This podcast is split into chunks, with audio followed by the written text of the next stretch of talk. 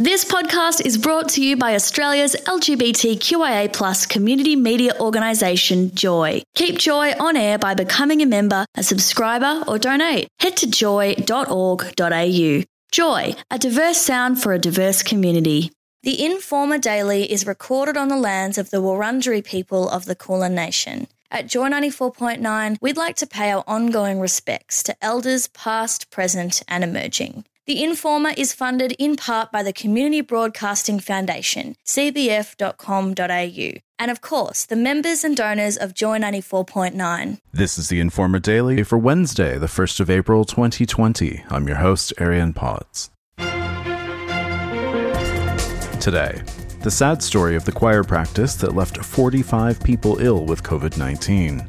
How can you keep your children busy when they're learning at home? We talked to an education consultant for some answers. I think that if parents are able to give up time and sit with their children while they're actually engaging with online tasks, then I think that can become that the parent can be the conduit, if you like, between the teacher and the child. And it can be much more engaging because this, the child realises that the parent is seeing this as an important thing. And how can geospatial technology help track the COVID 19 outbreak? And a little bit more. But first, this update. This is Dee Mason with your Joy 94.9 COVID 19 news update. Foreign Minister Marise Payne says the federal government can't guarantee passage home for every Australian stuck overseas during the COVID 19 pandemic. The government will soon be announcing further rescue flights for Australians left stranded in countries with closed borders, but it's not possible to get everyone home. Australia's foreign diplomats are reportedly doing all they can to ensure all Australians trapped overseas are safe. The federal government is committing to their planned tax cuts despite concerns they will add to years of further deficit. Trade Minister Simon Birmingham told the ABC the tax cuts will help with economic recovery post pandemic. The next phase of tax cuts, which were legislated before the COVID 19 outbreak, come into effect in the next financial year. News Corp is suspending the printing of 60 community papers from April 9 as COVID 19 has caused a drop in advertising revenue. The closure of dine-in restaurants, event cancellations and restrictions on real estate auctions are the main cause of the decline in advertising. This follows the closure of Victorian independent newspapers earlier last month. A viral message claiming COVID 19 deaths have been linked to ibuprofen has been debunked. The Medical University of Vienna, which is cited in the text spreading the rumour, has called it fake news. People are encouraged not to believe any information about COVID 19 unless it comes from an official source. Every health district in New South Wales now has at least one case of COVID 19 after a resident of Broken Hill tested positive. The Far West Health District, which confirmed the case, says the resident is now self isolating at home. Victorian children living in state care have been temporarily banned from visiting their families during the pandemic. This has been done to protect children, parents, and carers in accordance with advice from the Department of Health and Human Services. Victorian Premier Daniel Andrews has announced a further $1.3 billion investment into the state's health system. Health Minister Jenny Mikakos says the money will go towards intensive care beds and personal protective equipment for hospital staff. Travellers through Adelaide Airport are being told to wipe down their luggage, especially handles, after baggage handlers tested positive for COVID 19. Anyone who has been to the airport recently and has developed symptoms should get tested for the virus and self isolate. Western Australia is potentially succeeding in flattening the curve, with new case numbers reported yesterday in the single digits. State Health Minister Roger Cook says Western Australia will not be easing up on their restrictions yet and the state is committed to enforcing social distancing until the pandemic has receded nationally.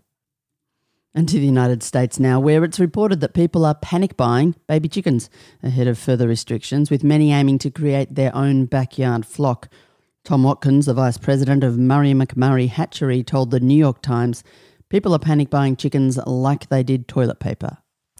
This is the Informer Daily on Joy 94.9 and across Australia on the Community Radio Network.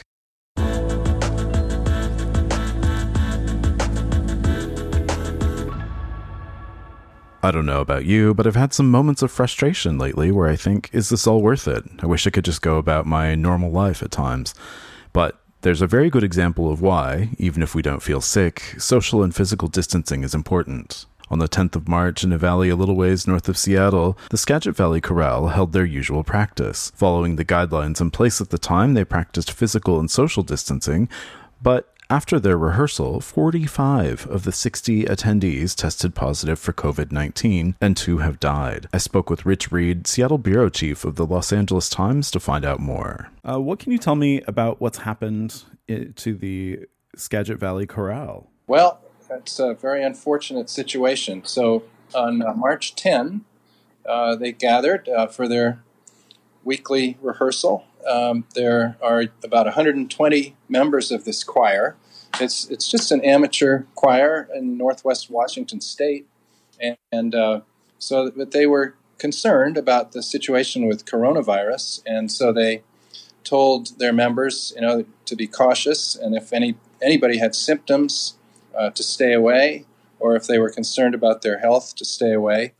Um, but about half the usual crowd showed up, 60 people, uh, in a church hall that, that, they rented for this every week. Uh, and the conductor and the pianist were there, and they uh, had set up rows of chairs, uh, and they spent the usual two and a half hours uh, rehearsing.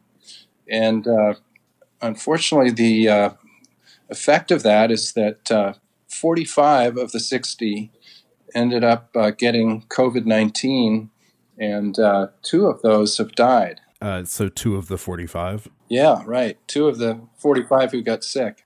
And have they have they tracked like which person it was or anything? They really don't have any idea. Um, and the uh, really disturbing part of this is that you know nobody there exhibited symptoms you know, we're in the, sort of a climate at the moment. I don't know how it is in Australia, but uh, you know, if somebody sneezes or coughs, everybody dives for cover, and uh, nobody heard or saw anything like that. And people were being conscientious. They even had um, a big jug of hand sanitizer at the door when they came in. Uh, they were not sharing any food. There was a small pile of uh, mandarins, of oranges in the back at a table that a few people snacked on. Um, and they set out the chairs with a little more distance than usual.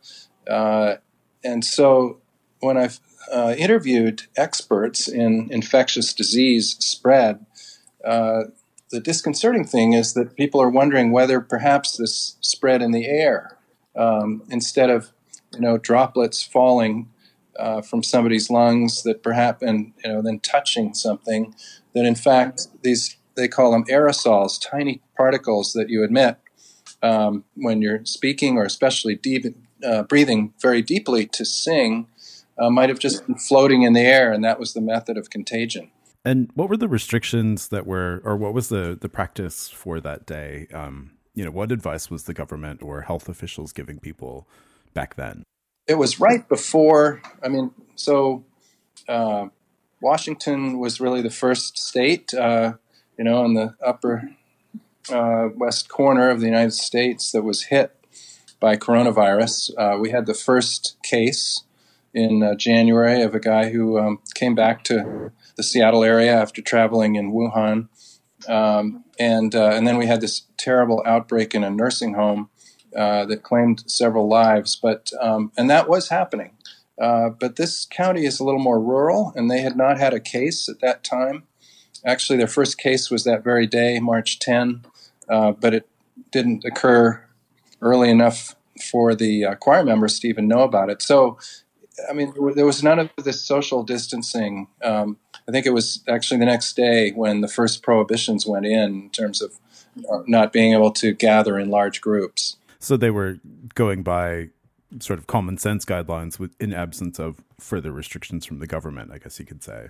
Right. I mean, they were trying to be cautious, and nobody realized uh, at that stage. It's amazing how fast all this has developed, but at that stage, really, um, you know, how serious this was. And you've interviewed some of the people from the, the Skagit Valley Chorale, is that correct? That's right. Uh, when I first heard about this, uh, I started uh, calling some of the members, got their names off of the website, um, and uh, talking to them. And I knew that the further I worked my way up in the chain, uh, once I got to one of their board members, I was immediately referred to the conductor who said, Well, I'll send you a statement. But I really wanted to do a story about what had happened.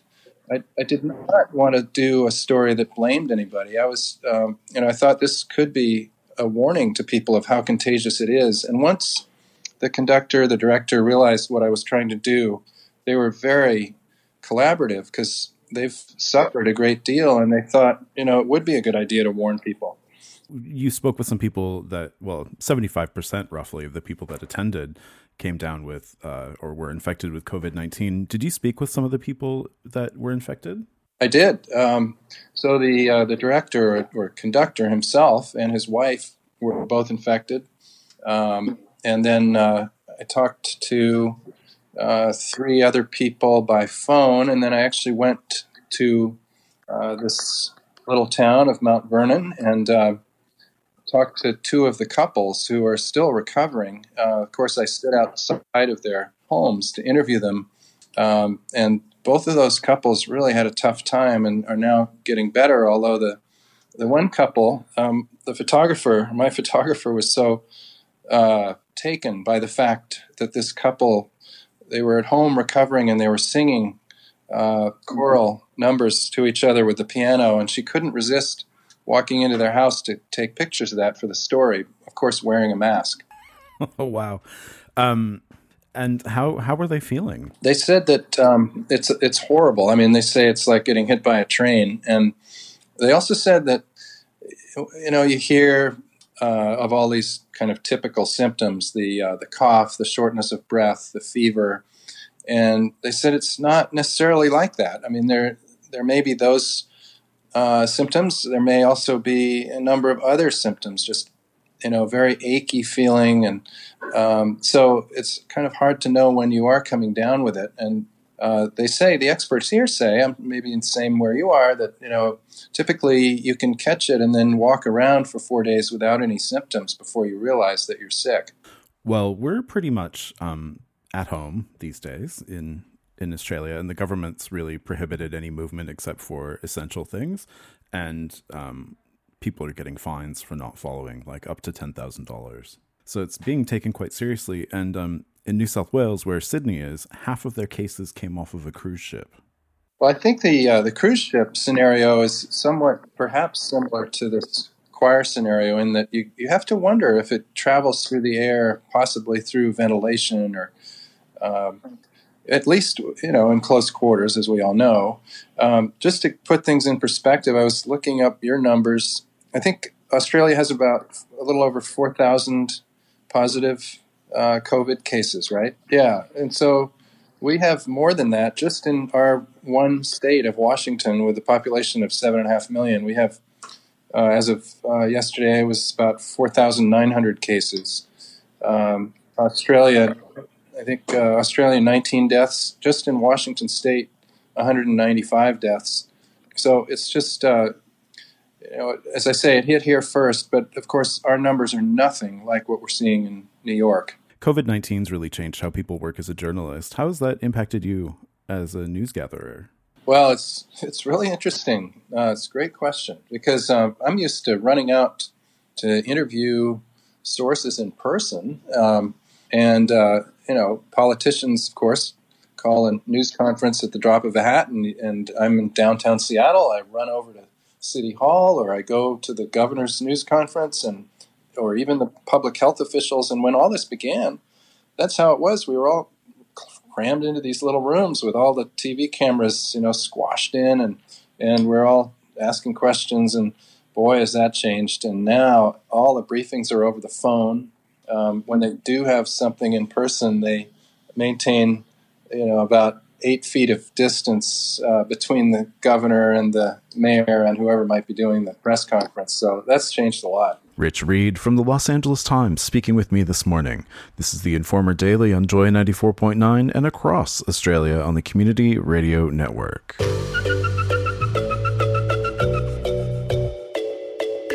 How do you keep your children occupied and learning effectively during this time? I spoke with education consultant Karen Green to find out more. We're in a situation where lots of children are learning from home and trying to do their, their lessons. How do you think that's working? Well, I think there's some people that are doing it probably quite well. Uh, they might be already experienced teachers, but there's the majority of people are not trained as teachers. So I think the main message really for these parents that are out there trying to run through distance education or home learning with their with their own children is to remember that they're not replacing school and that they're not their child's teacher, they're their child's parent, and that's quite a different relationship. So they need to be flexible but firm and need to establish some rules and routines that, that kids start adapting to. What sort of rules and routines have you found that are particularly helpful? So I think the main thing is to create something that does resemble school a bit, which is, you know, a, a timetable that has got some structure to it, but not too structured, so that there is that sense of flexibility that that children can understand that this is what we're trying to get through today. Um, mm. But it doesn't matter if we don't get through it all, and it's not, you know, that parents can go a bit slower than teachers because um, they haven't got a whole class and they can really read their own children and work out what they need to be doing with them. Mm. But I, th- I think there needs to be some sort of a trigger in, in the home environment. Um, I was reading before that, that some parents are even getting their their children to get dressed in their school clothes, which I love. it's like okay, and maybe even pack a lunchbox. So that would be that, that would be really quite a, an appropriate way to get um, kids on board and understand that this is this is definitely a time for our brains to be switched on to learning. Mm. Um, you know, and, and, it's a special learning space that's created that where there are no interruptions, where there might be a desk set up and different. Obviously, if you've got more than one child, that you actually set up different spaces for them around the house and they understand what they're being asked to do. That that seems like it, would be challenging at first. Um, what advice do you give parents that are struggling right now to set up that routine? So I think the first thing is to go easy on yourself as well, and that you're not going. I've often explained this to teachers as well when I've had perfectionistic teachers being really upset about not being able to teach everything that they think their children need, their, their students need to know. Um, parents are one place where students will learn, where children will learn, and they don't have to be responsible for everything. And par- t- parents will be getting information from schools now that schools have actually closed around the country. The teachers are busy working on um, materials that they are sending home to parents in terms of um, you know, their, their literacy and their numeracy. Um, and I think that it's really important for people to, to just take their, their foot off the pedal a little bit and just take a big deep breath and realise that their children won't fall that far behind because they are going to be constantly learning whatever it is that they're doing. Although I must say, that the television uh, constantly on is probably not a great idea. Do you have any suggestions for making online learning as effective as person to person learning? Look, I think that if parents are able to give up time and sit with their students, with their children, while they're actually engaging with online tasks, then I think that can become the, the parent can be the conduit, if you like, between the teacher and the child.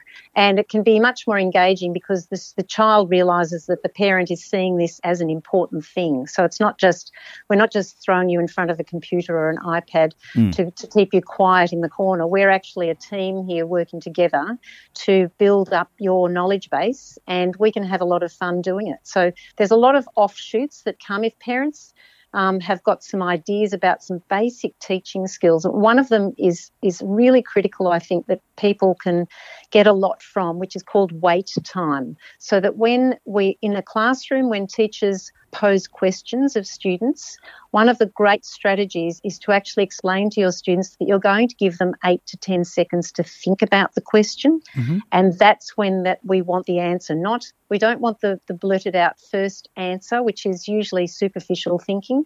By, by requesting wait time, we actually get quite deep into a question and we give uh, children an opportunity to really think about what the answer could be. And I think if parents are working with their children with online materials that are being sent home from the school, the parents can pause at any point and, and probe some good deep questions to their children, which might take them off on a slightly different tangent. But that's perfectly okay because this is all learning. Mm. So I think that that wait time is really important. Um, and the other thing that's really important is to understand that children to learn, in order to learn, need to scaffold learning. So we, we don't just jump into year 12 physics, for example, without having started our science journey, if you like, in, in the, the primary years in, in foundation level of being a five year old. So learning is scaffolded and, and everybody picks up learning at different rates. Mm-hmm and, and for different reasons. So, so some children will have an absolute passion for, for drawing or painting, and they will develop their skills um, far more rapidly than a child who doesn't have that passion, but the child that doesn't have the passion can still be taught. So we all learn things at different rates and in different ways. And this, in a way, I think this is a fabulous opportunity now, even though it's this is the silver lining that I can see um, that it's a great opportunity to spend quality one on one time with children because teachers um, have up to 25 students at a time. Mm-hmm. And if you've got an opportunity just to work with your own child, you'll start seeing and hearing things that you probably didn't even realise that they knew or understood. Um, and, and one of the things that I've certainly found over my years of working in schools with, with different teachers and classes is that we've really a lot of the time we underestimate what children can do. Um, and you, you often don't get back information because you're not asking for it. So there's a, the great expression that you get back what you assess. Mm-hmm. So if you are not assessing a child for certain things, you might not even realise or know that they can do it. Mm. So it's it's taking taking the time to slow down and probe and prod and pose questions and giving children an opportunity to go off on their own uh, to find out about things that they're interested in. Karen Green speaking with me earlier today. This is the Informer Daily on Joy 94.9 and across Australia on the Community Radio Network.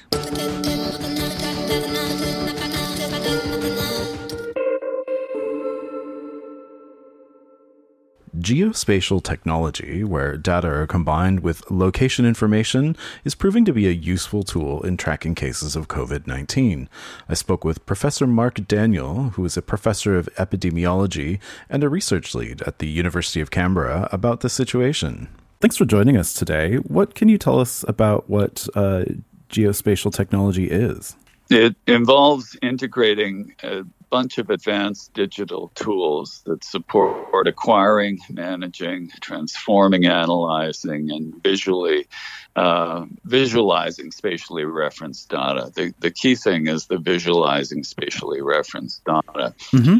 Now, um, this is made possible by tremendous advances in computing power and capacities to handle massive volumes of data that are involved in this kind of work. Mm-hmm. Uh, to make a simple um, description, if you imagine uh, something like a layer cake and you put a pin down the middle of it, and that pin represents where you live, each of those layers can be seen as a different data set that describes something about where you live. So we can look at sociodemographic information, we can look at the uh, accessibility for your residents to different services that are essential for living. We can look at say the proximity of people around you, the density of dwelling, the numbers of people crammed into a square kilometer, say. We can look at all manner of things. Um, we talk about um, the social environment, the built environment, and the physical environment. And what have you been finding? In the work that we do, we've looked at a number of viruses as well as work on chronic disease. So we've done work with hepatitis C, HIV, AIDS, uh, common infections, including um, uh, pneumococcal disease, influenza, uh, gastrointestinal um, diseases. And what we see is that the rate of transmission is the key issue. What, and what we're looking at around the world primarily involves counts of cases in different geographies. initially those counts of cases of COVID 19 were reported at the country level. Mm-hmm. Now we're seeing a little more discrimination. They're reported for cities, and that's important. But even within cities, what we'd like to get at is where the cases are physically located. We need to know that in order to do predictive modeling to understand where it's going to move to. So if, if you think you have to take an epidemiological perspective, which is to say, you might have a high prevalence, and you do in, in China right now. Mm. Uh, we do in certain areas around the world. But the key issue is not the prevalence of it, which is the proportion of people who have it, it's the rate of development as that progresses and moves um, geographically. So that's the number of people who develop it per population mm-hmm. um, at risk. And we need to understand that. And there's only a little bit of information touching on that right now. Um, Johns Hopkins is doing a fabulous job. Many of the key universities around the world are offering capacity to look at what's happening. But we're interested uh, also in the attack rate, and that's not the, the incidence rate. The attack rate is of the people um, who are exposed to a given case, how many of them actually develop it? Mm. That's different from the proportion of people at risk in a given area. It's the people who are specifically exposed because not everyone's going to develop it. So we under we seek to understand how the the factors to which people are exposed geographically and spatially influence that transmission rate. Uh, ideally for people who are exposed, and that's where the um, uh, case uh, finding comes in as very important and where um, contact tracing is very important because those contacts are people who are exposed and they all move off to a different geographic area. So then you have to track them and then you can understand who they've come into contact with and what kinds of spatial environmental factors are related to their developing the disease or not developing it. That was Professor Mark Daniel from the University of Canberra speaking with me. And finally, today, keeping up with the news from Seattle, where it isn't quite the 1st of April, a man led police on a high speed chase yesterday, traveling as fast as 160 kilometers an hour. When he was finally stopped with spike strips, police found the man in the passenger seat of the car and his pit bull in the driver's seat.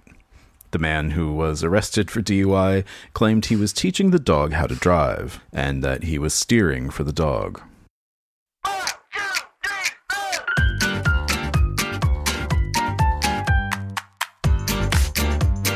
That's it for us today. Thanks to Nicholas Kamenu Emily Johnson, Dee Mason, and Judy Kelly. We'll be back tomorrow, perhaps from my veranda instead of my lounge room. Who knows? Until then, I'm Arian Potts saying mahalo. The Informer is funded in part by the Community Broadcasting Foundation, cbf.com.au, and of course, the members and donors of Joy 94.9. You can help us by visiting joy.org.au and become a member or donate. Any amount helps us bring you community powered radio. Thank you. Thanks for listening to another Joy podcast brought to you by Australia's LGBTQIA community media organisation, Joy. Help us keep Joy on air. Head to joy.org.au. Joy, a diverse sound for a diverse community.